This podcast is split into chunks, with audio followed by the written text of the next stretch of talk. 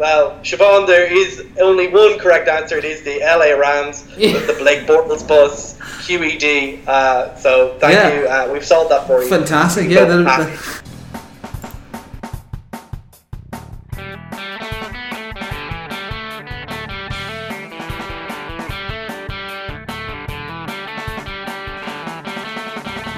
So hello and welcome to Fall Four Quarters, your one-stop shop for news, views, and overreactions to all things NFL. We're finally entering the actual season time. We're a little bit early, but we decided we don't really care about week four of the preseason. So onwards and upwards to week one of the NFL. So hey, we got Connor here in from Iraq, and we've got Ronan Hello. all dialed in from Cork. So how's tricks down there? Yeah, things are well. Just uh, enjoying the last of the summer. Bit of sunshine today, very unusual. Uh, but other than that, kind of watching with uh, some dismay recently the uh, Ireland, Ireland rugby team's slow descent into disappointment for yet another Rugby World Cup. Yeah, I didn't catch the game. I just saw some of the analysis afterwards. It did not look. Basically, anytime you let I think England score fifty points on you, kind of. Yeah, 50 points is a lot of points. Uh, you know, uh, like rugby scores are probably close enough to kind of NFL scores in terms of comparability, and 50 is a lot in NFL, it's a lot in rugby too, and uh, yeah, hopefully we'll see something better. But. Yeah, and, and, this, and this was not a uh, Chiefs Rams kind of fifty-five to 54. no, this was they, yeah, they got absolutely hammered. Like the other lads looked a lot bigger, basically a lot stronger, and the Ireland team looked well, they looked off the pace and slower. And I think it probably reflects the fact that know well, we're not going to make a rugby podcast here, but like Ireland probably have to be near their peak performance to really compete at the top level versus a hmm. team like England or like New Zealand where they they have. I'd say like more kind of natural talent, effectively. Yeah, there does seem to be a little bit of again. We'll, we'll move on from this after this. There does seem to be a little bit of like a lot of our players are hitting the tail end of their kind of playing career time wise, and that maybe there wasn't the long term planning for a squad for this kind of cycle of World Cups, maybe. But uh, yeah, well, we'll get all onto that when we have our rugby podcast at the midpoint of the season. So yeah, well, uh, there'll be a lot of those games in September anyway. So. yeah, and we'll probably we probably will talk about some of the outcomes of the Rugby World Cup games on this because we will be watching them. Uh, we got lots to get through. We're going to do some news and we're going to go to our premature congratulations, our awards, uh, preseason awards to say who we think is going to be good and bad. We got some questions that we're actually going to get to this time. I'm sure we will. And we're going to go and do our predictions for the week one games. Now, bear in mind, we're doing this before the week four preseason. So if people decide to start cutting their starters for the crack uh, just before the like the start of the league, then that'll change things. But realistically, I don't see a huge amount changing outside of Yeah. possibly Well, injuries. there, there's always a chance of a shock announcement or two. Uh, speaking of which, Yeah, speaking of which, we just got the news there over the weekend that Indianapolis quarterback Andrew Luck is retiring from football at age 29. Uh, he played for seven seasons, really five and a half with the injuries. He's a four time Pro Bowler, and everyone was. Uh, just amazed. The story broke while he was on the sidelines during a preseason game, which, uh, as you can obviously imagine, resulted in a fair amount of booing fans at the stadium. Uh, he that's not fair. They were wrong. But anyway, move on. yeah, but former first overall pick, uh, like very very good player, but he was just kind of he just got destroyed behind an offensive line that wasn't there to protect him. They didn't Grigson and the likes didn't bring in the pieces to be able to kind of put a championship roster around him, uh, and he looks forward to kind of enjoying his retirement. His father was similar from everything I've been hearing about. Kind of saw there being a life outside of football, and probably instilled that in his in his son as well. Uh, but yeah, like the fans have come round to the idea of it a lot more. Like I don't really blame them for the immediate reaction in the in the crowd. Like especially if I've had five or six beers and someone told me a player is retiring off my team, who I've just seen on the pitch, I'm like, wait, that guy? Like everyone's gonna respond badly. If I just paid for a preseason game, it's Yeah, like, yeah, of am- course, I- they, they weren't starting either. They were obviously not going to be paying luck anyway, uh, regardless of the announcement. And I believe Brissett was being held out as well. Yeah. Perhaps, obviously, uh, a context that makes a lot more sense. So Surely, surely, but surely, surely, surely in that context, you just fire luck in for the fourth quarter, like just get your bit of money's worth. Yeah, but like, yeah, it's it's it, it was like something. It's very like it's such an unusual thing. Like I suppose last year we did have someone literally retire in the middle of an actual like regular season game. So that was maybe this is a this is a trend oncoming. You know. but like there was a difference between the the team that had a player retire at halftime and the team that Andrew Luck was going to be leading. This is a team with Super Bowl aspirations this year. Uh, yeah. So it's somewhat somewhat different. Um, yeah, and I suppose when you like when you talk about his early career when he got hammered so much and he had so many injuries, obviously the shoulder injury that kept him out for effectively uh, like a whole season and a half, and like basically during a period where we like we thought he was dead and we joked about that basically for a Yeah. while. Um, and like he had like a lacerated like spleen, I believe, Yeah. uh, or kidney or something like that. So like lots of injuries, just like building up, lots of rehab. He talked like last off season about how tough rehab was and how much it affected him, and he'd actually talk glowingly about Brissett for actually kind of making him enjoy football again. Yeah. And I suppose it is a little bit ironic now that the Colts have eventually came around and realized, oh wait, yes, we've lost our quarterback every year. Maybe we need OL help, and they went out and get Quenton Nelson. He like a, he was an All Pro guard in his first year. But I think for Andrew Luck, I think you know the the NFL life is a drag. It is a lot of effort. And if you lose your love for the game, and obviously financially you're fine, this is obviously someone you know coming from Stanford, coming from that family background, who I assume has like squirreled enough money away to basically live whatever life he wants to do. Travel Of course, and, and to be fair to them, the Colts are being good about this. They're not pursuing Yeah. him for a large amount of the money back or anything, so he gets to keep a lot of the money. Because I think, I think, I think they want to keep him. They want to keep him on side because I believe from everything I'm reading, they'll be maintaining his right. So if he decides to come back, they'll have the rights to him to coming back and playing. He has done well for them, and they kind of did destroy his body and push his career off a cliff about four years in.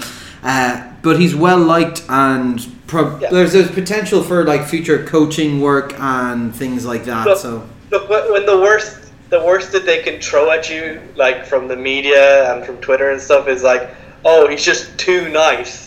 That probably gives you an indication of the kind of person he is. Like, this is a guy who apparently started his own book club in the Colts locker room. like, when he was rehabbing, like, like his Instagram was him traveling through like, like the middle of Europe in forests. Like, it's the uh, ba- like going through, yeah, like just uh, Wow. backpacking through Europe with his wife. No, like he's just like he's obviously not like a Tom Brady where it's like he's eating avocado ice cream and optimizing himself. Oh, yeah, the so- he was never that kind of person. He just was someone who had a real talent for the game. Obviously, had a family lineage, uh, but at this point, has decided that you know if he lost the love of the game, there's no point in Oh yeah, to do it. this, the story I really liked was when he was up in the running for the Heisman. Uh, apparently, when they used to show the footage on the television in when he was in college, uh, he'd turn off the television, and tell them all like, "Don't turn that on. It's a team sport. It's not about individuals." Like, which kind of like, kind of you can see exactly where this whole like real nice guy Andrew Luck stuff comes from. But yeah, so means Jacoby Brissett's going to take over the starting job. Uh, former third round pick, he was traded over from New England following the last Luck injury. He had some good games and he had some bad games when he had the starter. Um, the coaches are being positive on him, saying that he's developed a lot, uh, speaking directly to some of the limitations we saw when he was playing. Uh, although you would expect them to be saying that full stop at this point, regardless, because it's Yeah. not like there's a lot of QB options out there in the trade market. But this is a much more talented team than he took over after the luck injury. Uh, they have weapons. They have, like we said, a good line. They could maybe do with a little bit more in the backfield, given they won't have luck there now uh, at QB. But like, I don't think this automatically takes them out of contention for the AFC South.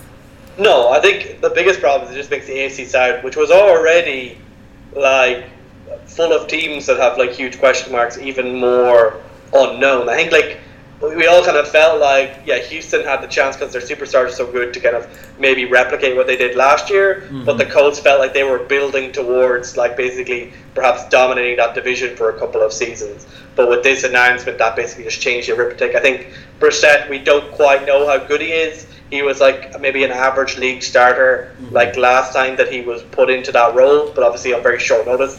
Like he was traded the, like the week before the season started, so it wasn't completely fair. And as you say, like the, the coaching situa- situation there's a lot better, but I don't think there's any doubt that like the Andrew Luck that we saw last year and we saw earlier in his career is like one of like, was one of the best quarterbacks in the league and someone with like you know generational type talent. And Jacoby Brissett it's obviously he's a really good guy apparently a really good presence in the locker room which is always a positive but it's very hard for someone to replicate that level of talent and expect them to do so. The hope is and I think he'll be he's got at least the fortune that if they, you know, they, they're probably not expected to win the Super Bowl anymore. But I think if they like snuck into a wild card round, I think the fans would be more than happy with that and building towards a future do you think, relationship. Uh, do you think Indianapolis is looking to get their next uh, AFC finalist flag up in the uh, up in the rafters? Yeah, and I suppose it is worth mentioning because of Andrew Luck's injury during the offseason, Jacoby Brissett has been getting all of the first team reps at training camp. Um, so he's basically been treated as a starter by default up to this point. So there's no kind of discontinuity there at least. Yeah, no, no, so that's a plus, and we'll probably discuss this a little bit more when we get on to our predictions. Uh, some of the transactions around the league. So Dallas. Uh, you know, there's been a lot of questions about a couple of different contracts that they might be handing out. So they finally gave some news on one that no one was asking about. Linebacker Jaylon Smith gets a five-year, $64 million contract with 35.5 million guaranteed. Uh, very, very big deal for a player who people were in doubt whether he'd play in the NFL following his injury. I think wasn't it just uh, just the at the tail end of the college year, wasn't it? Yeah, he yeah. was like he was like someone expected to go in like the top, top. five, top ten of the draft, and that injury basically was hmm. considered to be basically career threatening. No, of course, and he came out and he talked about how like Dallas took a chance on him and gave him this opportunity, and you can see like it's a big deal for him, but it's also like that's a pretty decent uh, price for Dallas to be getting him for.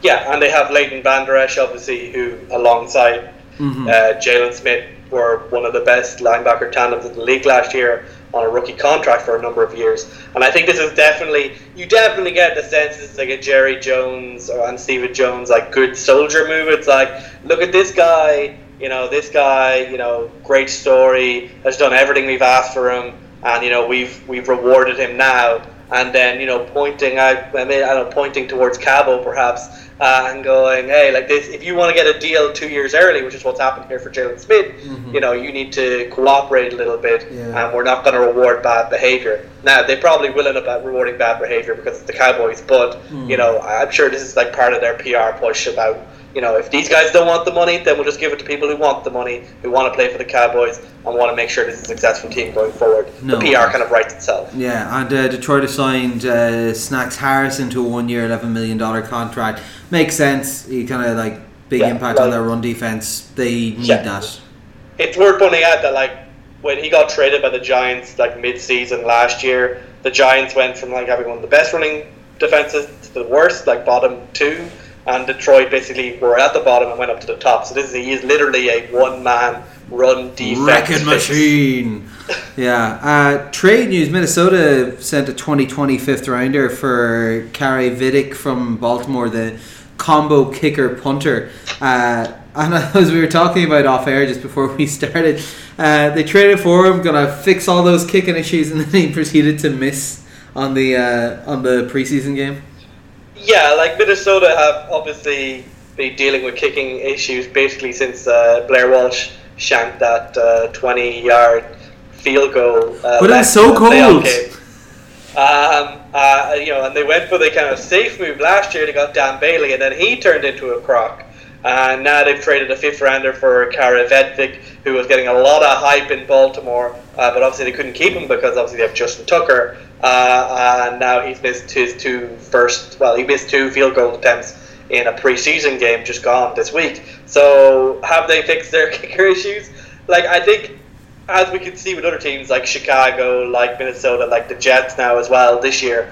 Um, you know, kicking is such a psychological thing perhaps having uh, like a coach or a special team coach or whatever. These teams obviously aren't doing a very good job of building these guys up. They seem to be having much more uh, luck uh, breaking them down and making them terrible kickers. So I suppose for the wider kicker union, for the ones who still remain decent at kicking, they can thank these terrible like like Mike Zimmer uh, and and uh, and Chicago for like increasing the value of every decent kicker uh, oh, across the league.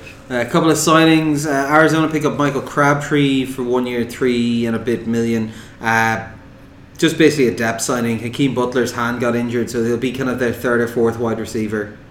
Yeah, like a red zone threat is probably what they're hoping for, but I don't think you'll see him too much outside that context. No, and uh, Josh McCown, quarterback, is signed with Philly, uh, so basically yeah. just going to be depth behind Wentz.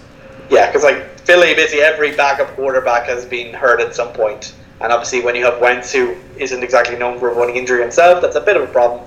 but it is worth noting he did come out of retirement, Josh McCown, for this one year, two million. So I think uh, maybe someone pulled a favor here, uh, but I assume he's hoping this is more like a either a patch for a few months or a pseudo coaching position uh, or like mentoring position, and then he can go back and enjoy his media role next year. No, of course. And uh, the Kansas City Chiefs have signed uh, Chad Henne to now be their backup.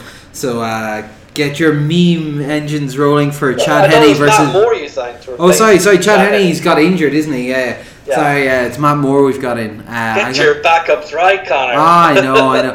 The thing is, we're fucked if Mahomes goes down anyway. Uh, Well, yeah, that's- I, although what annoys me now is that I didn't start making the meme game of Chad Henne versus uh, Virgin Mahomes while uh, we had the opportunity. How did I miss that opportunity?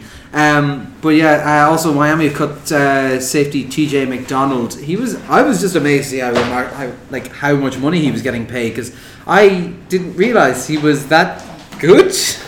Yeah, well, he was kind of high rated coming off his stint in the Rams, uh, and then he had a suspension for eight games, and he was considered a cut price at the price he was given at Miami at the time.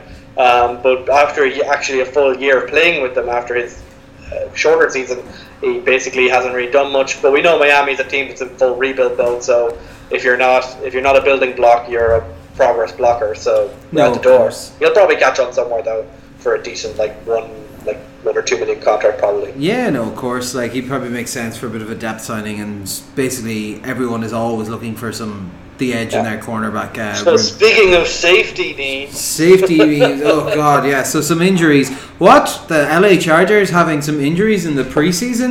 Never. That never happens to them. Uh, safety Derwin James has broken his foot and he's gone for the season. So uh, yeah, that's that's a huge one. And then also Houston's running back Lamar Miller has torn his ACL, which means the rise of uh, Duke Johnson. Those are probably the two main ones we'd be looking at. But like Yeah. the loss of Derwin James is huge for this Chargers defense. yeah, I think there's been an update that he could be back for the playoffs. Oh, for the playoffs if they're making there. a push, yeah. Uh, but yeah, that's a huge. You know, this is so. This was like a, you know, rookie of the year type con- like uh, Mm-hmm. like like candidate last year. Someone who was just great, basically at coverage and in the box, just a kind of all around modern safety who could do everything well, and just someone who was kind of bringing up a, a Chargers defense into you know kind of from being kind of forgettable into being one that people are kind of getting excited about, especially because their linebacker core is probably one of their weaknesses. So his scheme flexibility ended up being a huge boon for them last year. Um, so definitely a huge loss there for the Chargers. I think they have enough depth and enough uh, like behind him and in their like their team as a whole that they'll probably still be contenders, but it's definitely a knock against them. And Lamar Miller, uh, you know, described often as the oatmeal of running backs, like very okay at things that running backs have to be okay at. Like he's a good blocker and he gets three and a half yards to carry and he can catch the ball, but not someone who's going to blow the world away.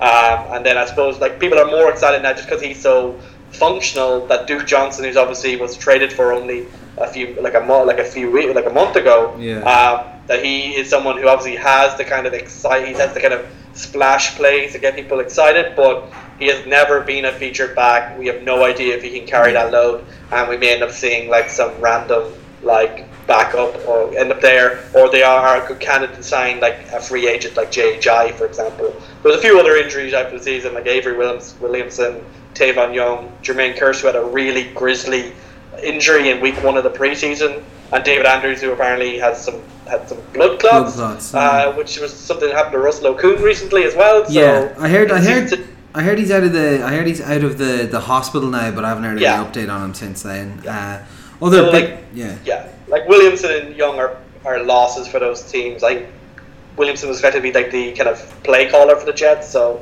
Yeah. the defense is a bit questionable, even more questionable now. yeah. No, of course, and uh, obviously continuing news on Cam Newton, who's got a foot sprain. They're hoping that he'll be ready for week one. It's one of these mid foot sprains that no one knows whether it's going to be three days or twenty days. Apparently, he was out of the preseason throwing some passes, uh, which is a positive, but like he wasn't suiting up or anything. Um, yeah, And of like course, he's rehabbing from the shoulder injury that, that knocked him out last year. So yeah. question marks, uh, question marks uh, are plentiful in Carolina right now. No, of course. Uh, Denver quarterback Drew Lock has got a thumb sprain, so they don't know what the story is here. Whether he'll have to go to IR or whether he'd be, you know, able to just tip around and be okay in a week or two. Uh, cornerback Robert Alpha Alford is out for Arizona. Like Pat Peterson's already missing half the season, so that means that they're missing like both their starting cornerbacks now. Yeah, so uh, it's going to be pretty messy on the defense, but hey, maybe that gives more chances for exciting offense. Yeah, I don't think we believe that, but hey, Yeah, we'll see. And uh, Green Bay's uh, Equanimeous St. Brown has a high ankle sprain, uh, so he's out for four weeks. I see there's even a note here, lol at Connor's pronunciation. I got that one right. Yeah, Yeah. yeah, boy. Well, maybe I maybe I'm trying to boost your confidence. You know, it's all reverse psychology. yeah, yeah, of course. so we'll move on to crime and punishment. What are they doing? It's probably felonies. Darius Philon's been arrested on aggravated assault charges. He's apparently I threatened. definitely believe it's a felony. Yeah, so- well, yeah, because when I, I, I, I'm always sometimes unsure about what's a felony, what's not. And I'm like, he he threatened a strip club dancer with a gun, so I'm guessing that's a felony. Um, Yeah. He was immediately cut by Arizona. yeah. So uh, don't expect to see him anytime soon. no, I wouldn't either. Uh, New England safety Patrick Chung likes cocaine. He got caught with a load of it in his house. Uh, apparently, the story behind this is the uh, house alarm was going off in his house, so the police called over to investigate. And in the course of investigating the alarm, found cocaine. Um, so, as you can imagine, he's kind of going to say, "No, it wasn't. You shouldn't be in my house," etc., etc., etc. But yeah, I don't think they're expecting the court date till next year, so probably nothing will happen this season on that one. Yeah, but he pled not guilty. So if this goes wrong, it could go quite wrong for him. So Yeah, of see how that course. Yeah, uh, Cleveland wide receiver Antonio Callaway has been suspended for four games. It's substance abuse. Uh, like this is a fairly stacked wide receiver group in Cleveland, so they'll be able Yeah. to survive. But it is a hit to kind of the idea of their like superstar just running everyone all over the place kind of approach. Yeah, like he had like promising flashes last year, uh, like because they were relying so much on these young receivers. But obviously with OBJ there now, his opportunities were going to drop a lot, and he was basically uh, practicing with the reserves, and this probably explains that. So he's going to have to do a lot of work to kind of get back in the good books of that new administration, uh, and we'll see if he manages to do that at some point this season once he gets back. Yeah, of course. Dallas defensive end Robert Quinn has been suspended for two games for PEDs. Uh, they were expecting him to be missing with an injury, so it doesn't really affect them all that much. And uh, the big news, the big news, uh, New England wide receiver Josh Gordon has been conditionally reinstated. He's back at camp with the New England Patriots. He's not off the non-football injury list and is uh, training away. Uh, so yeah, good news for the Patriots. Yes, hype, hype, hype, hype, hype, hype, hype, Hype, hype. Yeah, Uh, if you have any we'll able to replicate Harry's levels of optimism and excitement, but uh, yeah, eh, like Josh Gordon is a good player when he's playing. We'll see how long he's playing. Yeah. And we hope he plays a long time because you know he's been suspended so much time for taking weed, which isn't that big a deal. Let's be honest. Yeah. Now his mental health stuff, that stuff he doesn't need to get sorted out. And that's why he's been out for the last while. But the weed thing, whatever, man. Yeah, of course. Uh, on to controversy corner. Antonio Brown and his never-ending shite about this helmet. Uh, so yeah, they've rejected the helmet that he wants to wear. They tested it and it didn't fall under the standards. Tried to do it again with a like uh, some loophole related to the year of manufacturing or something. Yeah. That was denied. uh, yeah, so he's like he's practicing another helmets, complaining about them. But then, of course, and I was kind of wondering why this wasn't the case. Uh, Stories started to come out going like, there's loads and loads of custom helmet designers who are offering to fucking pay him, and they'll just replicate the helmet that he had beforehand to make sure it passes the tests. But yeah, this is just this is more and more bizarre the more I hear about this. Yeah, well, this, this helmet is mine. That's basically. Uh, Hmm. There are many like it, but this one is mine. um, so the air Schutt advantage, very important. Everyone is familiar with uh, various different types of helmet design. It's like an old design, apparently based on like old technology, um, and there's basically a 10 year window um, for approval that once you're past that, you basically can't get approval. And I believe he then tried to find one that was less than 10 years old. But I believe like the testing, which had got rid of it as well as the ten-year thing, mm-hmm. basically, well, no, this also fails the safety like requirements these days. So no, you're not allowed to take it just because it happened to be manufactured in 2011. Like, and he, he went out of his way to get a helmet that was manufactured with this loophole. Since he put up like a Twitter post saying, "I'll Oh, give you a signed yeah. jersey to get a helmet," like. Yeah, AB, he, he's going a bit uh, strange out there in Oakland. At the What do, you, what, what, what do you reckon though? Like maybe he's just got some huge sponsorship deal with uh, Schutt helmets, and like this is just like now every person in America who watches the sport knows like the best receiver in the game could only play in this incredible like Air Schutt branded helmet kind of thing. Well, well, anyone who has like one who had one on eBay probably like pulled it and like double doubled the price when Oh, the, 100%. when this stuff took up. And like it, it, it was funny because obviously Antonio Brown was like apparently like obviously really peeved because he was willing to hold out effectively for it, uh, and then was complaining. Well, you know, and this was grandfathered in by the way for context. This is something he knew was going to happen last Yeah. year, was warned about, and then had threw a strop anyway. And then he started complaining like, well, Aaron Rodgers has his helmet. Tom and people were like, no, they have to use the new helmet too. And he's like, you sure? And he basically checked. No, it's like, well, whatever. Like, I'm, I'm still, I'm still to grievance. Oh, I, yeah, I heard about this. Like he, he, he complained about it, and then like the guys brought in a video on their phone of like this is Tom Brady playing in the new helmet. Like he has Yeah. to do it too. Yeah, and Tom Brady has. Com- I think he complained a little bit about it, but it's Tom Brady. Like, you know, Yeah. he's too busy.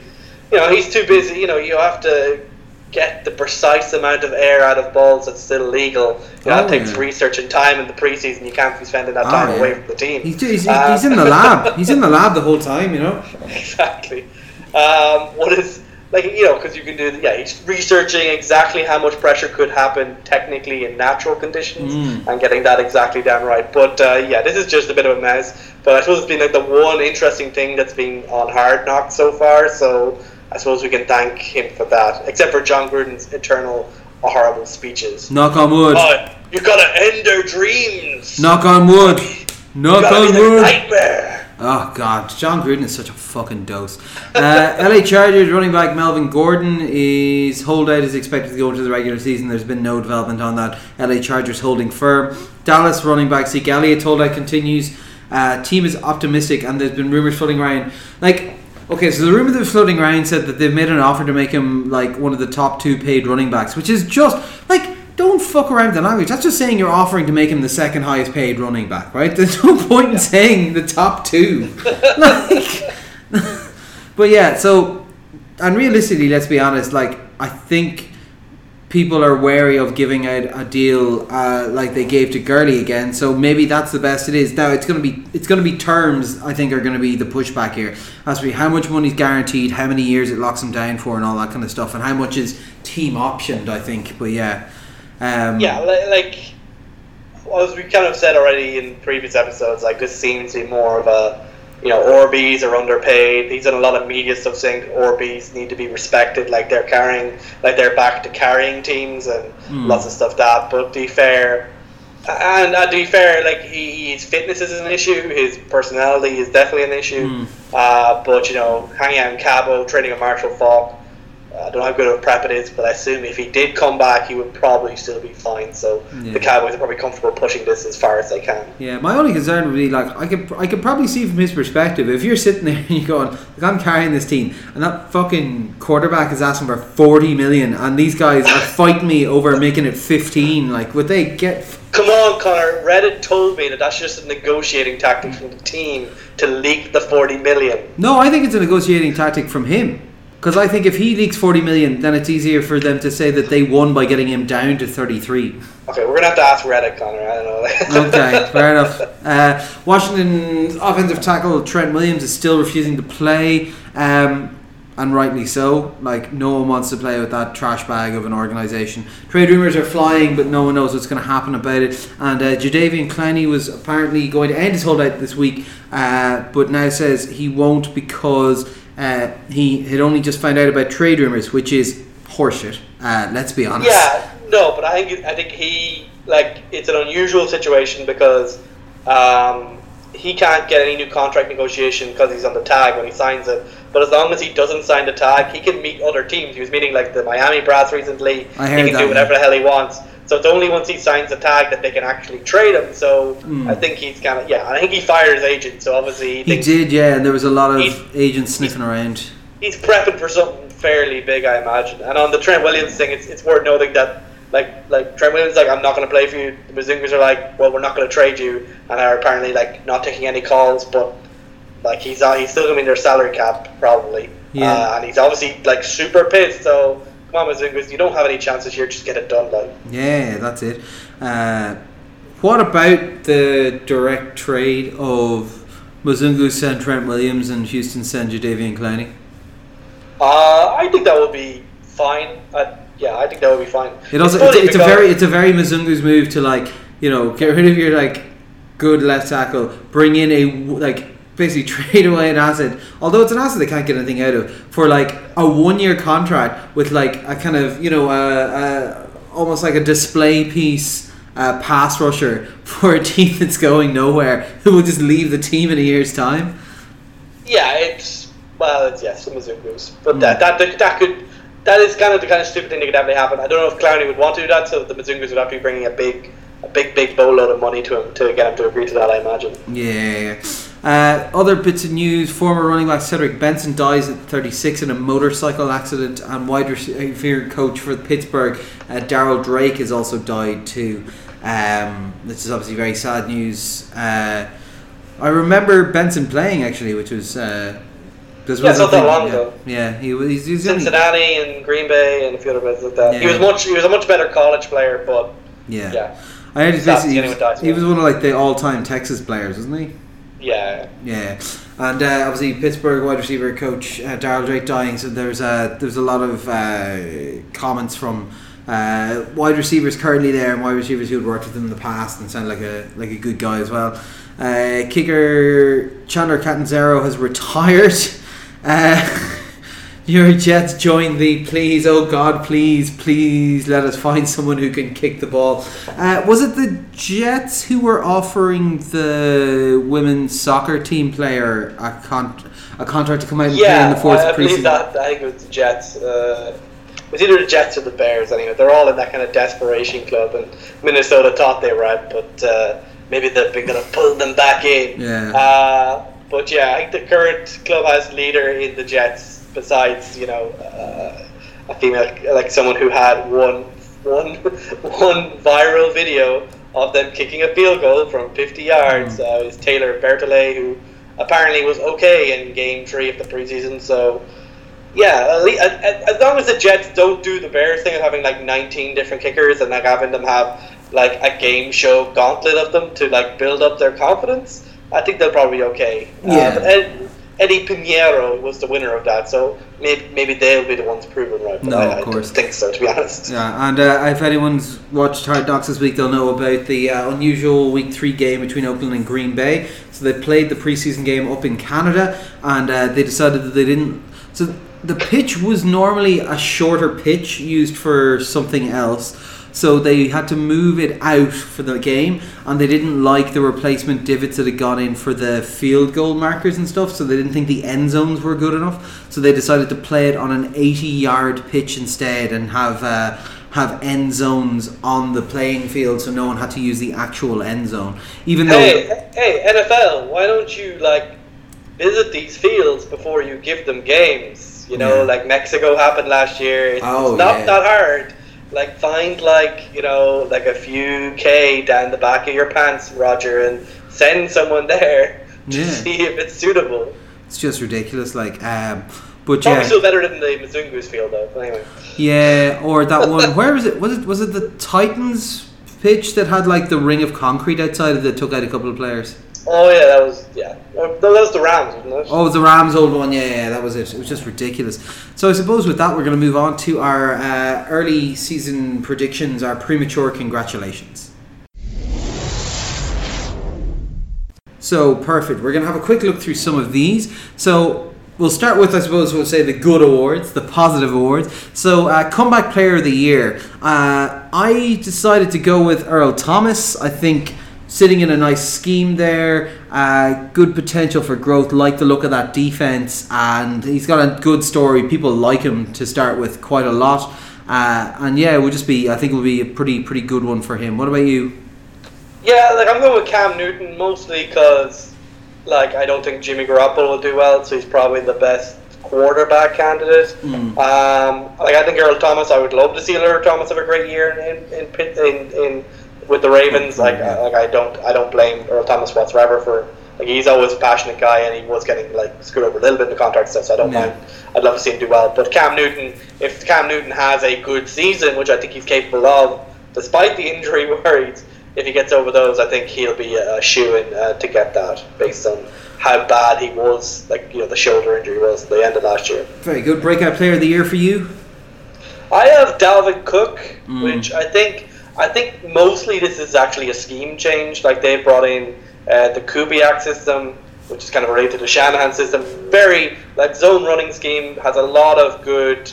Uh, has a really good track record in the league. I think Dalvin Cook, if he can stay healthy, has shown himself to be a very explosive running back. So I think he could be someone who people are excited about. I could definitely see having like a really good year, being like one of the top five running backs this year.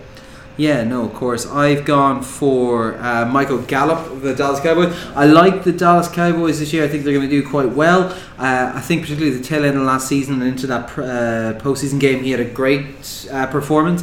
And I think with Amari Cooper there, kind of take the top off and t- draw the cornerback ones. He's in a really nice position to get it, and I also think that the type of kind of routes that he runs are the kind of ones that will work well with Prescott. So Yeah. I just think there's, I think there's going to be a lot of targets available because I don't think Witten's really going to be catching all that much and stuff. So Yeah, I think they lost Cole Beasley, so that's another big thing. yeah, well. so like I just think he's just going to be a sponge for targets. So uh, he's he's one to keep an eye out if you're drafting in a fantasy league. that You're not against me, in please. Uh, okay, offensive rookie of the year. I'm going for David Montgomery. I like the fit in the scheme. I think they're going to feed him a lot, and I just like. I agree with who you're going for on the probabilities Yeah. of where it's going to go, but I just I think David Montgomery will have more success than your choice. yeah, like like you know, I don't think they'll be quite as good as the pair last year of Saquon and Baker, but maybe uh, for probability wise, I'm expecting the the Baker this year Kyler Murray to end up getting it if they both have good years. And I think even if David had a really good year, if Kyler Murray had a decent year, he would probably still get. it. I think just like the hype around him, they're obviously going to try and make him into a superstar anyway. And as long as the offense puts up lots of points, despite the fact the team overall were pretty bad, then I imagine he'll he'll have lots of highlight plays to get national media attention. That'll be enough to get offensive rookie of the year. this Oh year. yeah, well that's the thing. Like he's he's gonna have the exposure, so if, if he performs, he's got it. Uh, defensive rookie of the year for you? I have Devin Bush, the linebacker in Pittsburgh, Mm. getting a lot of hype right now. We know how Pittsburgh love their linebacker core. Um, obviously, they're seeing him almost as a new. Well, they're hoping he can turn into the new Shazier over there. Mhm. And I think Pittsburgh are the type of team that if their defense perks up, then people are going to ask, well, what what's different this year? Why have they suddenly gone back to what traditional Pittsburgh defense is all about? I think Devin Bush will get a lot of credit for that if that happens. So No, I definitely could see him getting enough, having kind of like a Luke Kuechly type season to kind Oh, of yeah. get that attention. Even though obviously we know pass rushers have a little bit of advantage here. Yeah, no, because I had a I, I was considering Devin Bush, but then I was kind of going like I always find that Pittsburgh defense like they've got talent and they underperform a lot. Uh, I've gone with Nick Bosa just because like you know his brother did very well. All reports are he looks as good as him. There's the injury concern there, but they reckon he's 50-50 to start in week one, and he's going to be in rotation with a load of other good pass rushers. So I think that he's going to like if, if anyone's going to be able to get quick results, it's going to be someone who's going to have two other people who are going to be supporting. Like, where's the rush coming from? Yeah. Though Josh Allen's getting a lot of hype right now, so maybe Yeah, yeah. that's the, probably they all. Think it's probably the second one I had. To be honest. Yeah, no, of course. Uh, defensive player of the year, because basically offensive player of the year is not a real award; it just goes to the MVP. Um, I think we're in agreement on this one, right? Uh, Uh, Aaron, Aaron Donald. Donald? Yeah. Yeah. It has to be. There's no one else. Like, Like- there's there's people who I think I, like it would be really interesting if we had like second best defensive player of the year award. but yeah, I think Aaron Donald has to be viewed as the the leader for this one. Yeah. Yeah, he's like JJ Watt, but can stay healthy. So there you go. Yeah, impressive. Uh, MVP, who you got? Yeah, this is like uh, like I definitely would probably like probably was go with your one, but obviously based on the predictions we're gonna make later about the outcome of this season, Mm. I'm expecting a really big season from New Orleans, and I think Drew Brees finally gets the recognition he's deserved as a. Oh, is he going to retire this year? Maybe we need to give him an MVP. Uh, so I'm going Drew Brees this year. Yeah, I go with Pat Mahomes just because you know why not? Like yeah. basic, well, basically all like statistically, I know he's gonna probably regress. Even a regress version could be good enough for the MVP thing. But like everything I'm reading online for every fucking journalist's analysis about the Chiefs' opportunities this year are.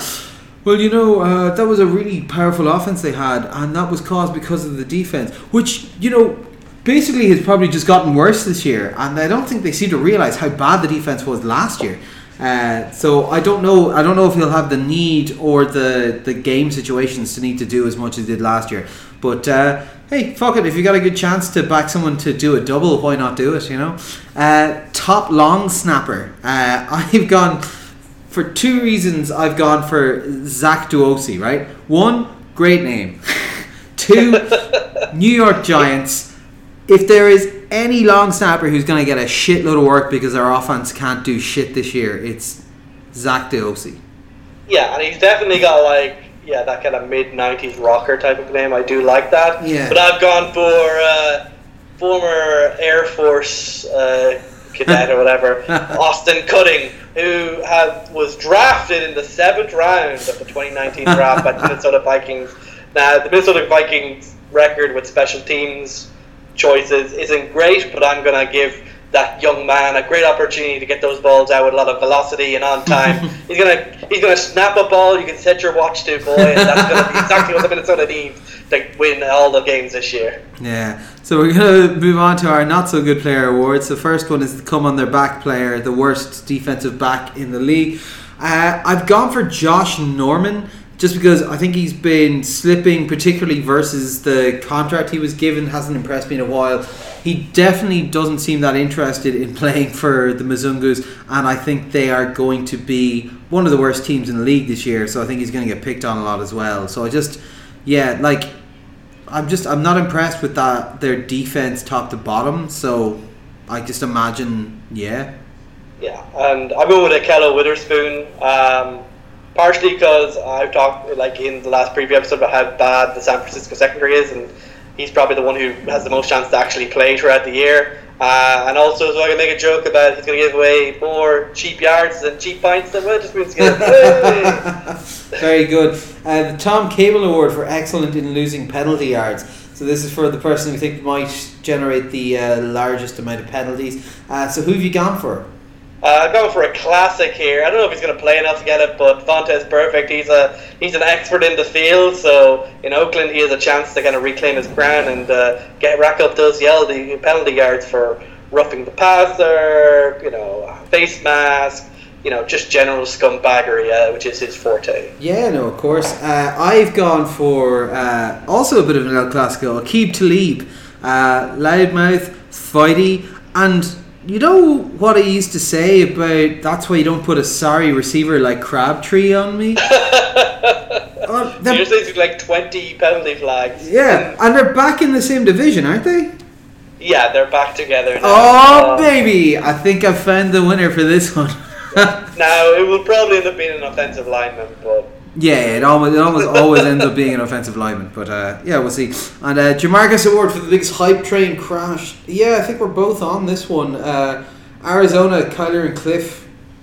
Yeah, like I'm, uh, like you have Arizona in general, but I think the defense is so bad, no one's expecting anything. But uh, Hmm. yeah, the offensive experiment, where like I'm willing to say it could very easily be in our face, but I think that a year ago might have been the time to bring this stuff in because, as I said in the last preview, um, I think KC brought the, the air raid offense into the league, and everyone's been studying up. But now you have, uh, I think, uh, a coach who's less diver- like less uh, diverse than Andy Reid, and a quarterback who there's lots of question marks around. Like I, he'll still be offensive rookie of the year because he just needs to get like four thousand yards, but like it's not going to be. There's going to be a lot of interceptions to go with it, basically. No, of course, and like that. The, the other thing as well, realistically, is I'm not seeing.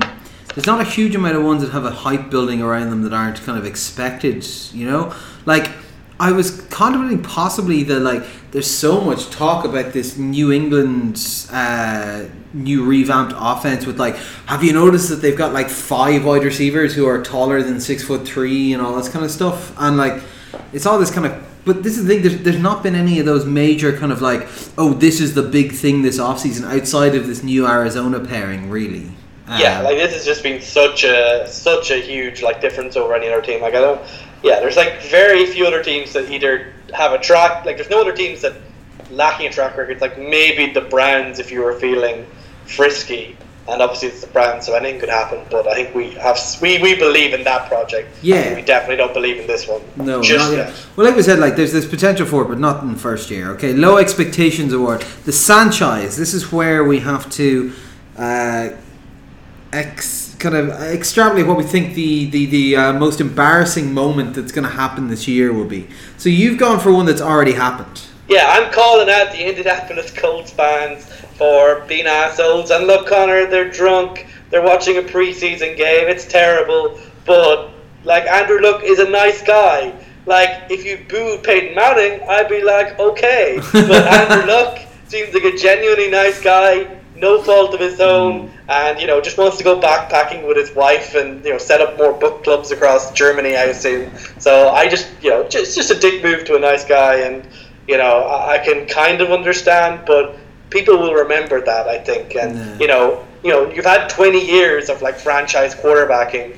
Um, so if you have 20 years of being the Mizungus, you know, don't come crying to us when karma does that to you, bitch. Yeah, no, of course. Uh, my most embarrassing moment.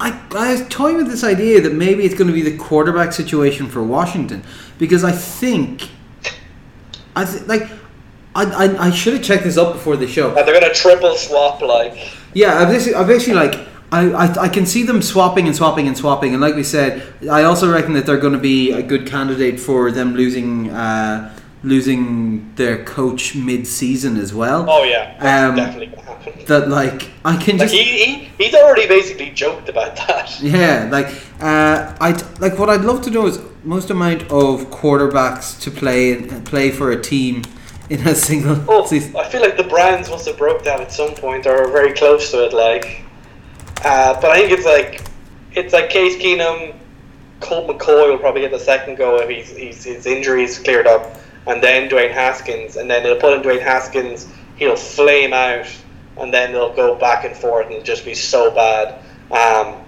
and it's just yeah, it's just such an awful situation over there, and it's the Mizungu. So anything that could make that situation worse, I think you're right, will probably go worse. Yeah. I can't, I, I, we can't even possibly imagine uh, the ways that the Mizungus are going to fuck this up this year. Yeah, so like I think I think the record from what I can see in my initial searching is uh, five quarterbacks to start games. Now the only major difference here is that they're not going to make the postseason, so they have to do this in 16 games. But Yeah. I can definitely see them like ending Oh, yeah. up hiring extra quarterbacks and ending up putting them in. Uh, they were pretty close last year, to be honest. Yeah. Uh, so next up, we have our guess what the worst quote of the year is going to be. So, uh, what, what's yours? I'm uh, Jon for Jay. What do you say, Mark? Uh, coming from Dan Snyder. Ah. the uh, Jon Gruden for Jay Gruden, the trade of the century. Oh yeah, uh, I've actually also gone for a little bit of something similar. So I've got uh, Jon Gruden coming out to the media and saying, "Damn it, Peterman deserves this shot as starter." Uh, he's been talking up Peterman for pretty much the whole off season, really hyped for getting him in there. And if you look at their like their body language and how they interact with each other on Hard Knocks and stuff, like, like it is so clear that Jon Gruden just does not like Derek Carr and has nothing to say to him outside of football. Yeah. So hopefully this quote's in the context of some hilarious Derek Carr trade to some other team, Oh, like yeah. Tennessee or something. No, no, no, no. This is when Derek Carr gets traded to Washington to be Yeah, their seventh be- starting quarterback. Oh, well, that'd be like, like, oh my god, I mean, like, because they, obviously have Alex Mitchell on the books, so it's like, Mm. oh my god.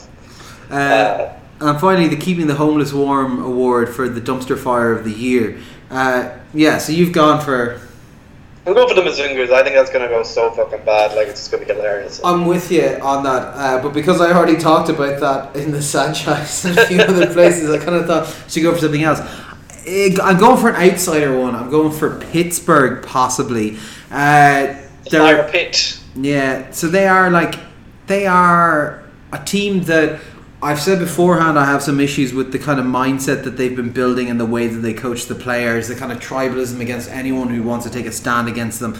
We've seen they get very ill disciplined at times, even their coach fucking tripping a player in mid game, uh, things like that. Uh, every, almost every year we've had stories coming out of like, oh, he said to like get rid of the ping pong tables because the lads aren't taking it seriously. Like, I don't think they've got a good system in place there, and I could see if they start to lose a couple of games, like it's easy to get past difficulties like that when you're kind of cruising to winning seventy percent of the time out of your division. Yeah. If they start to lose to the Browns and to the Cincinnati Bengals and to the Ravens and stuff like that, I could see them imploding. Yeah, especially because you know their quarterback isn't quite known for being someone for mending fences and keeping people happy. Yeah, he goes Uh, on his one- local radio station and throws his hilarious. Sorry, one small hilarious factoid about the Mizungus. Um, it's apparently they have the most highly paid offense this year, so uh, Wow. take that and Well, so they're paying like twelve quarterbacks, aren't they? yeah, that's the problem there. Fair enough. So we are going for our high expectation awards. Uh, so our surprise package team, the team that you think is going to do much better than you were expecting. Yeah, like I, don't- I don't know if this is really qualified. I, I was kind of really struggling to find a team that's in the kind of bottom half who I think will do well. But I'm going to go for Minnesota. I have them penned in for like a comeback year, obviously due to their superior long snapping primarily. Oh. Um, but Long snapping yeah, and multifaceted kicking. like I, I'd be very worried about them when they get to the playoffs because I think they're just not very good at that. Um, but I do feel like they are a team that could definitely have a bounce back season. Whether that's enough to actually, like, it's such a tough division. I don't know even if that'll be enough in the playoffs. But I think they will look a lot better than they did last year anyway, and they might get a whole season of decent Kirk Cousins play. No, of course. Uh, Houston, uh, it's it. Like I said in our preview section, I think the superstars are there. I think the depth isn't. So I think they need to have things go right on injuries. Um, Yeah, now they're a huge variance team. Yeah. Like, they could really do anything. Yeah, and I think particularly now with uh, with uh, luck away from the Colts, they might. Like- now- Like Deshaun Watson's up here, and everyone else is like down here in that division, and it's it's yeah. So we'll just we'll, we'll I think I think it definitely gives them a chance, and it might even put them into more of a kind of win now mode with a bit of pushing around of uh, like what they can do with some of these possible late second trades or picking up a few bits and pieces. Okay, so AFC champion, we are in agreement, are we? Yeah, we're going for KC. Ah. Uh, if you want to know how we got to these results, listen to our season previews, division by division season previews for the 2019 season. Yeah, they'll be the last Uh, four episodes that are up there, uh, so you can go in and check out your team and what we make of them. Uh, NFC Championship, I've gone for Green Bay, and you've gone for New Orleans. ah, very good, very good. And uh, I've got Kansas City winning the Super Bowl, and you've got New Orleans. It, it happens. Like I, I, I, went all in this one.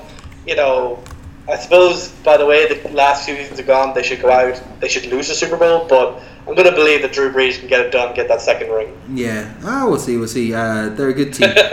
they're a good team. They'll uh, they'll make a valiant runner-up. Uh, find Tinder for the KC Fire. but yeah, so we'll have a look at some questions from you, the listeners. Okay, so the first question comes in from Siobhan, and she says, "What team would be, do the best if all the starting quarterbacks were removed?" So I'm guessing Siobhan is a Colts fan, and with the loss of Andrew Luck, is now wondering, "Well, what if this happened to everyone else? What would happen?" Um, I suppose there's two ways of looking at this. This is either who's got the most functional backup quarterback, or who will be able to scheme around it with either the best stable of running backs or putting wide receivers in or whatever. Uh, so, what, what do you reckon? Like, I think there's Yeah, some. like- I think there's some that definitely don't like. I think New England. They've shown that they've Yeah. been good with backups, but I think they drop off because Well, they- it's not sustainable. Yeah, well, they have their little yeah, Stidham guy who everyone's getting a little hyped up about. Like, I kind of look through like all of the teams, and there's no one that really, like, there's no one really that I would be that confident in. So you're kind of looking at like right now, there's kind of cheat answers. So the cheating answer, I'm just going to say, is the Giants because obviously Daniel Jones, a hype in the preseason, has grown while Eli is still the nominal starter. So if Eli were to go down, the Giants would be in the best situation. I Well, think. well right no, now. because to be honest, if I think about it, I'd take I'd take the Saints. I'd say Teddy Bridgewater. Teddy. Teddy Bridgewater with That's probably a more fair and reasonable answer. with, but, with, uh, with, that run game and that defense.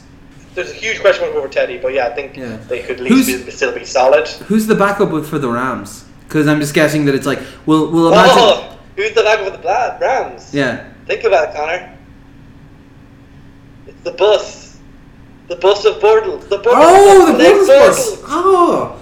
So the Yeah. Rams. You're right. The Rams. Okay. Well, Siobhan, there is only one correct answer. It is the LA Rams with the Blake Bortles bus. QED. Uh, so thank Yeah. you. Uh, we've solved that for you. Fantastic, yeah, that'll, that'll, that'll be good.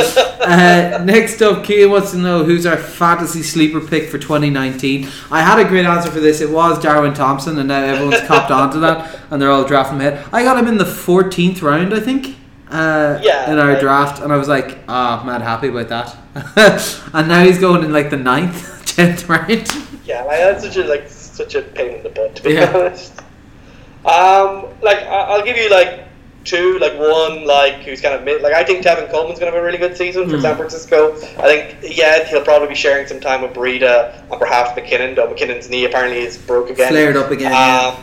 But I think that Shanahan system is really open. So if you're looking for, if you don't get like a, a stud running back in the first few rounds, I he's someone to look at. If you're looking for a flyer, um, you can't go much worse than like you've got a lot of interest with like someone like Tony Pollard, who obviously with the way Ezekiel Elliott's been playing, holdout could happen, major upside there. But even if Elliott comes back, don't be surprised if they try to put Pollard in a more of a third round, third down back row to Mm. kind of make a little bit of a point about Zeke Elliott. Maybe Yeah. when they get to the business end of the season, that'll change. But I think early on they might throw in a bit more Pollard than you'd expect um, to try and mix things up there. Yeah. And obviously, if you have Elliott, he's probably the handcuff, so probably reasons there too.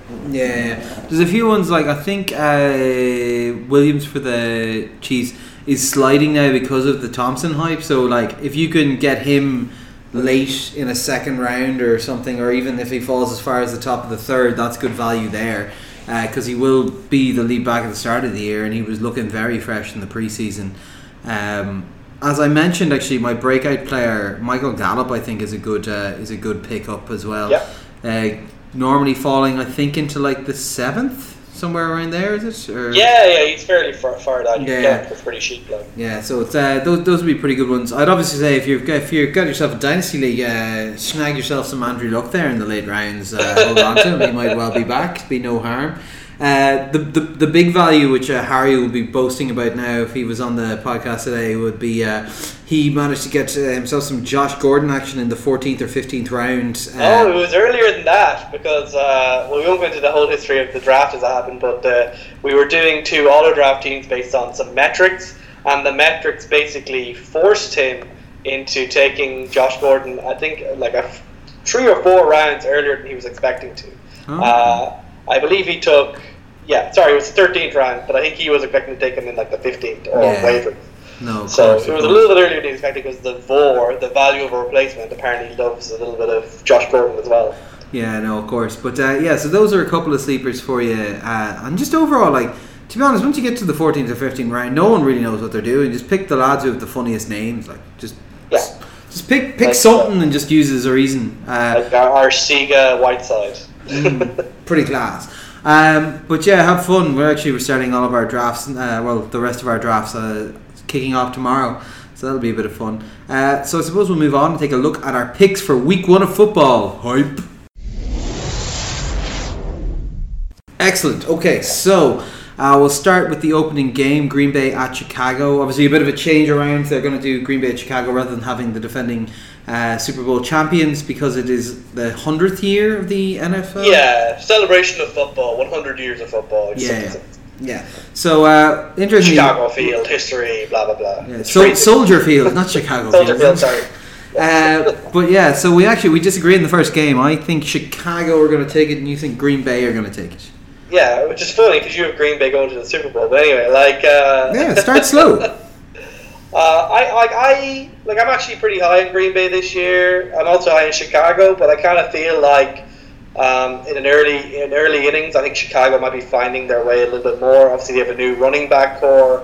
Um, I think the wide receiver core is still pretty questionable. Where I think like I think Aaron Rodgers and Matt LaFleur are looking to kind of get started quickly, and I think Aaron Rodgers if you're talking about someone who can get hot on an instant, I think Aaron Rodgers is better at that. And I think the defense for Green Bay should be not as good as Chicago, but it's a lot mm. closer than it was last year. So I think this should be a close game. I think this is like a coin toss, but I give it to Green Bay here Yeah. just mm. because of the Aaron Rodgers factor. If he's still the Aaron Rodgers we expect and hope for. Yeah, we got. Well, I'd be thinking like the Matt Nagy kind of impact on this, the kind of the prepping and building everything in and changing up the systems. Very Andy Reid style kind of approach to the opening games. Oh yeah, I did forget the Andy Reid, the first game. It's the Super Bowl. approach Oh yeah, well it's also it, well it's basically give Andy Reid extra time to prepare and you're fucked. Give him an entire off season and he will come out firing on all cylinders. Um, so I could see that. Like I, I also think I think this will be a great game as well. I think it'll be really exciting to Yeah. watch. Uh, so I will be. I think that's one I'll be getting up in the morning to watch, given the time difference to here. So that'll be interesting. Getting up at five a.m. for a beer and watching the Green Bay Chicago game. yeah, well, five a.m. Like at least you can get up for it rather than having like stay up for it. Like you know, Yeah, no, it's true. Uh, next up, we got Kansas City at Jacksonville. We're going for Kansas City across the board. Yeah, I think start Yeah. probably pretty fast. Jacksonville will look improved, but I don't think even at home they're going to be up for that firepower straight off the bat. Yeah. I'm intrigued by Jacksonville, but I think Kansas City, like as we say, Andy Reid likes to come out flying, and I think Pat Mahomes will be looking to prove any smidgen of a doubt that's out there that he can't replicate what he did last year. Yeah, no, of course. Uh, next up is your pick of the week: Atlanta at Minnesota. These are two very exciting teams.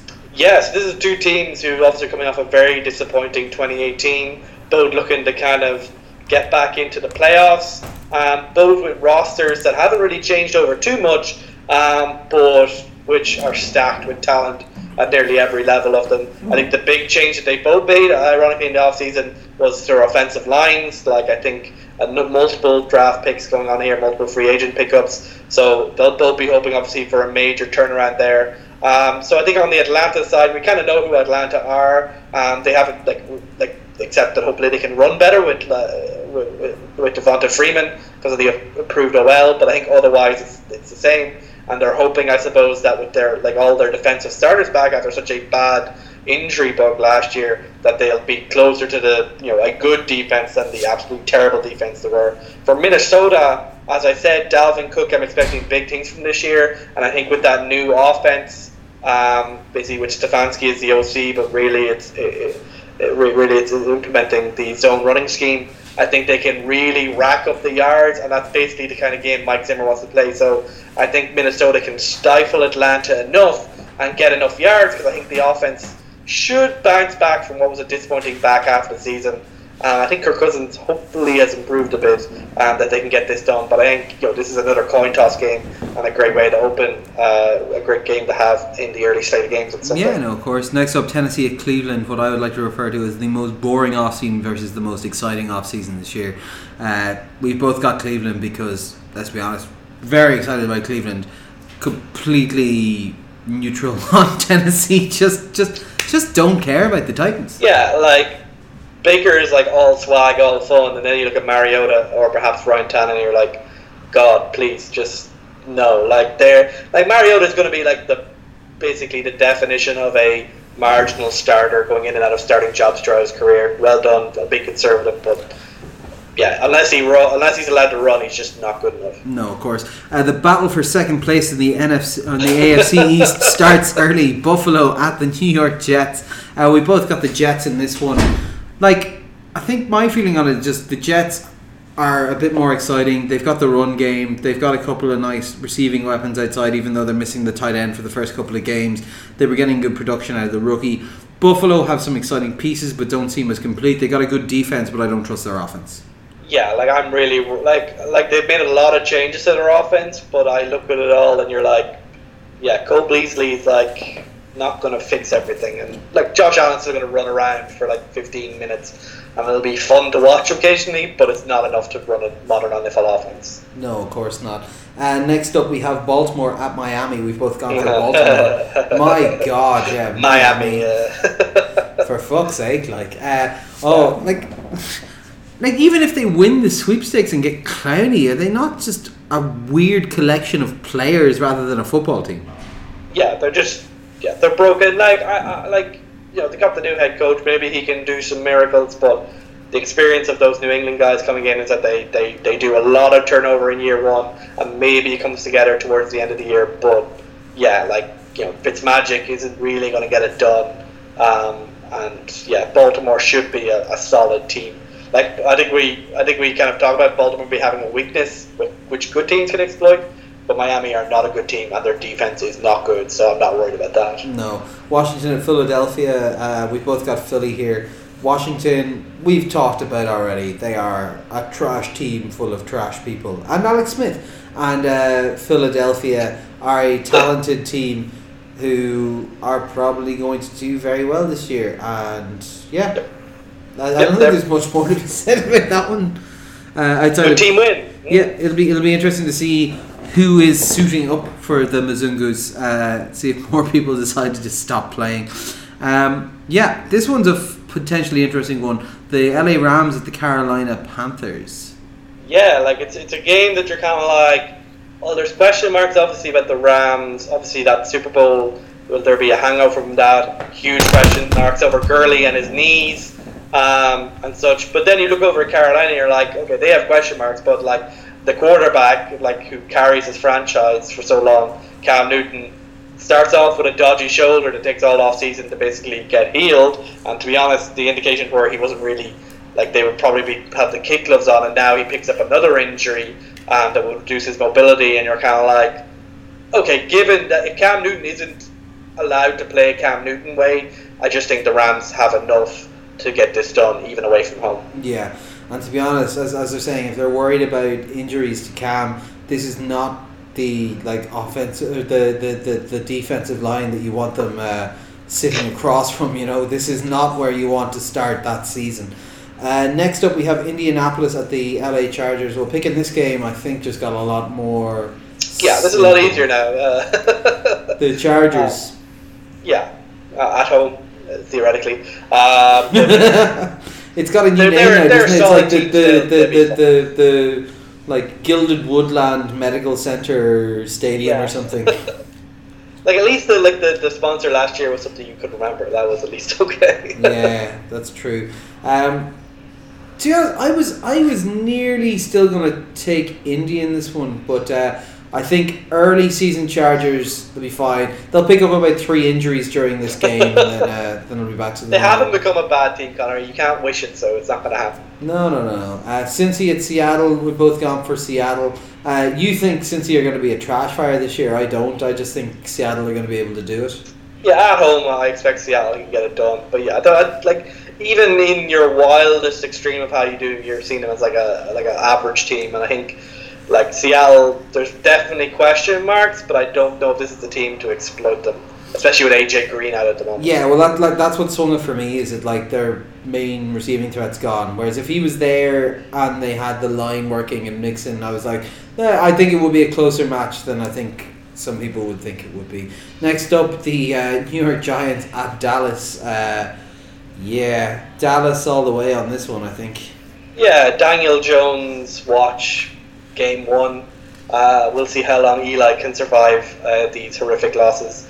Dallas are a good team. The Giants, not so much. Yeah. As I as I mentioned, like you know, if Ezekiel Elliott's not there, I suppose their you know league worst running defense won't be quite as gashed otherwise. Yeah, no, of course. Uh, San Francisco, Tampa Bay. We disagree here. I've gone from San Francisco, and you've gone for Tampa Bay. Uh, why? Yeah, like, well, who knows with these two teams? These are like two of the teams you're kind of like where will they end up? I don't think any of us are completely optimistic about them. I think Tampa Bay, though, with like Bruce Arians and his new system, should put up a lot of points. And as I said, they are pretty much set up to exploit San Francisco's big weaknesses, which is basically every defensive back and linebacker except for Richard Sherman. Um, so I expect Chris Godwin and Mike Evans and OJ Howard to basically have a field day here. And even though Tampa Bay's defense is not great at all, you know San Francisco just don't have the same firepower to get it done. Um, whether Jimmy Garoppolo is a terrible quarterback as he was in preseason week two, or is a good quarterback as in preseason week three, is another big question. But uh, you know, we know Jameis is he'll he will certainly throw the ball a lot uh, and won't get quite as many picks against his bad secondary, in my opinion.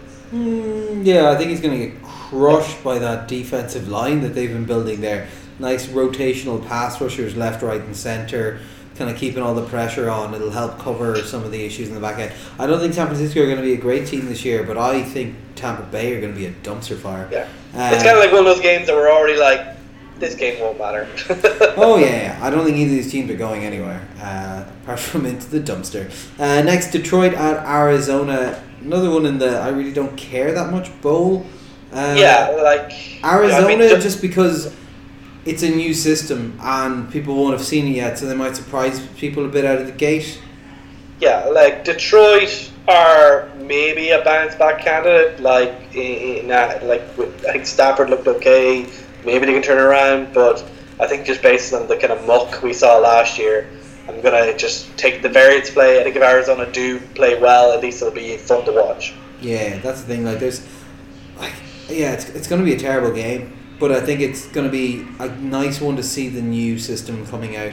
Uh, next is a huge ass game, Pittsburgh and New England. Uh, yeah, I was very close to taking Pittsburgh for this one, to be honest, but we've both gone for New England. So what what's the bets for like a controversial reversal or PI type call based on the new rules in this game? In that Uh, game as well, yeah, yeah. It wouldn't be a Pittsburgh uh, New England game unless uh, Some bit of a controversial rule came up and changed the rule, like changed the decision, right? So No, of course. yeah, Uh, I think New England do usually start slow. To be fair, um, so I could definitely see why you could pick Pittsburgh. But as you said yourself, there's a lot of question marks there right now, and I think New England, if it comes down to a grindy game or making less mistakes game, like New England just tend to be good at that. Yeah, no, I think, uh, yeah, I just have that belief. And like I said, I think Pittsburgh will be okay, but I don't think, I think they'll need to get into their stride, and it does seem to be very much a bit of kind of bad juju for them going down to play in Gillette Stadium. They don't do too well. Pardon? Bad juju. Yeah, I know, that was a good, one to slip in there. I thought we'd get away without you flagging how incredible a pun I just made, but uh, Yeah, we'll thanks, start. We'll Thanks, hype man. uh, next up, we've got uh, Houston at New Orleans. This is my pick for game of the week. Uh, yeah, just I think New Orleans is going to be a great offense. Like I said, Houston are my pick for like the surprise team this year. Of like particularly start of the season when everyone's healthy, they'll just be really exciting. This will be two high-powered offenses, two well-stocked defenses. Like yeah, in a dome.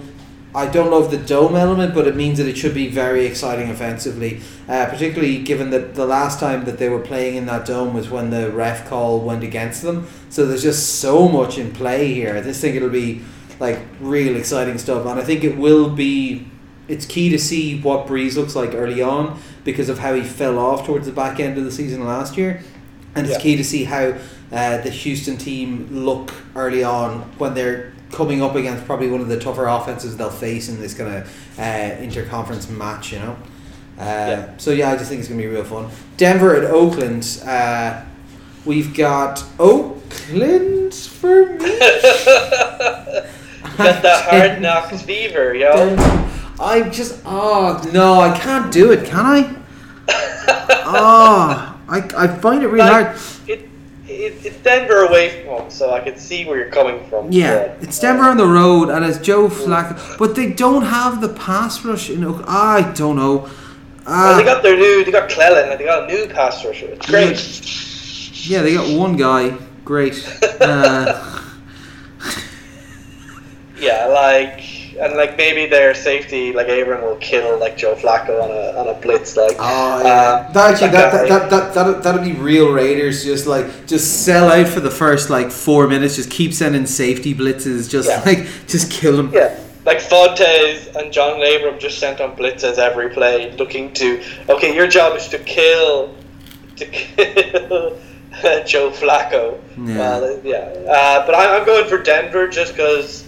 Uh, they're not going to be a very uh, fun team, but I think they'll be like a solid enough team this year. Yeah. And I think Joe Flacco, I think Joe Flacco's got a little bit of juice in the tank left. Won't be enough in that division just because you know the Chargers and KC are so good, but uh, I think he'll show up that he's not completely gone yet.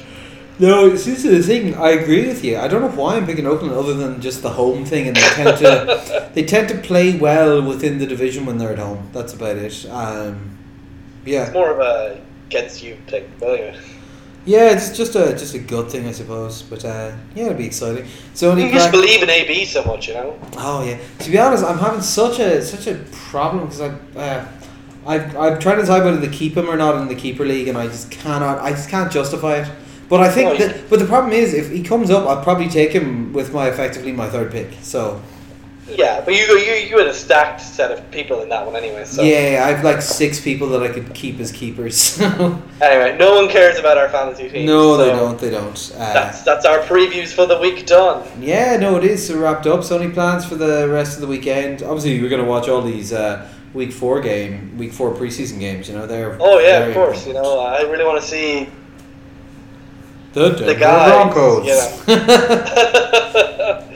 yeah, no, like the preseason four is just like at least well the chances that an injury catches us out is probably unlikely at least. But Yeah, uh, yeah, right. like uh, I believe there's more rugby for punishment beatings uh, this weekend, so I'll probably be hanging out with the guys for that, tipping away at work, and uh, yeah, looking forward to my Sunday afternoons being suddenly oh yeah goodbye Sunday evenings. Uh, you now belong to the football gods again. Yeah, I have to chat to one or two of the bars slash hotels around here because I said I'd look at maybe arranging uh, meetups on Sundays to go and watch the early games here. Uh, so two of the bars have a projector screen, so I need to go in and chat with them about it this week. I imagine things are a bit more casual uh, where you are uh, in terms of licensing. It's like ah yeah whatever. Well, it isn't. It isn't because the thing is, it's still majority Muslims are like they don't have drinking in a lot of places. So but that kind of means I don't know how much, but it's like it's not like I don't know if they care that much, you know. But places that you know they don't go there, so it's like whatever. Like, Oh yeah, yeah, well that's it. So like, there's there's on a Sunday night, there, like I won't imagine there'll be very many people around either of them. So particularly one that's a really enjoyable one. They've got like a projector screen out in the garden out the back, and it's nice, Nice. and cool, which would be great up Yeah. until it starts to get wet. So uh, yeah.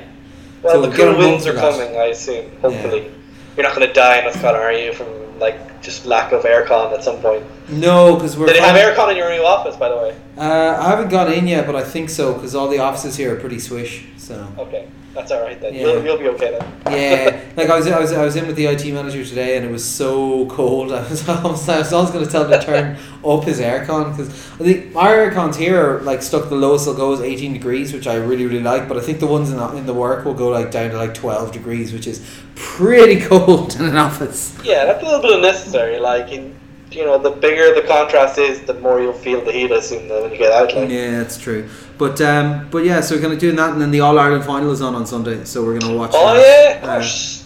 Kerry versus Dublin. Uh, That's we're it. Dublin to dominate, but Yeah, the wife got a uh, the wife got a GA Go Pass, and then uh, the feckers set it to auto renew every month. So like, well, guess we're watching the All Ireland now. Excellent. she's very invested. I'm sure she's like the number one Kerry football fan. And, oh, 100 percent. Yeah. Uh, actually, speaking of which, we are going to go and watch a bit more of the Rose of Tralee now. Uh, some crack on that.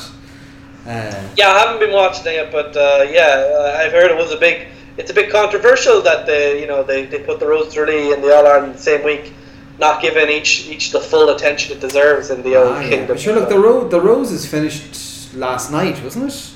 Yeah, but you know what I mean. Like it's like Yeah, you need the week of build up now. Yeah, it's, they, it's- they're all too busy with the tours apparently to be like properly like questioning every football player to death when they meet them in the street. Like That's true. And like, yeah, I, that's just because they changed the scheduling of the GAA, isn't it? Like yeah, they put it ago. earlier this year, Yeah. but it's like No, that's fair enough. But yeah, so we've got plenty on. So as always, if you want to send us questions, get us on Facebook or on Twitter or something like that. Uh, and yeah, actual football. It's going to be amazing. We're going to be able to watch actual football shortly. one week closer to the Pro Bowl, Connor. Oh Get my god. I've already started drafting who I think is going to be in the Pro Bowl. So we're going to do weekly updates on that now. It's just the pair of us, yeah. Exactly. That's that's what these predictions are mostly for. Like you, we're Mm. giving you like the cream of the cream, but cream, of, yeah. But uh, obviously, we're mostly focusing on our full Pro Bowl rosters. Oh, 100%, 100%. AFC, NFC. You know, we know how this goes. Oh yeah, yeah, yeah. And then what about like a new contender appears, and then we have the cream of the AFC and the NFC versus the cream of the XFL in two years' time. Oh well, yeah, on a three-way field, of course. Yeah, yeah, yeah, exactly. It'd be Increase the fantastic. spice. right, I'm gonna go off and try and work out how that would work Yes. logistically, and would it be something that we could put it to uh, to a vote possibly? Um, so I suppose yeah, for now that's bye from me, bye from Roland. Bye. This has been all four quarters. Thanks for listening, and we'll talk to you next week. Real football. Woo! Hyped.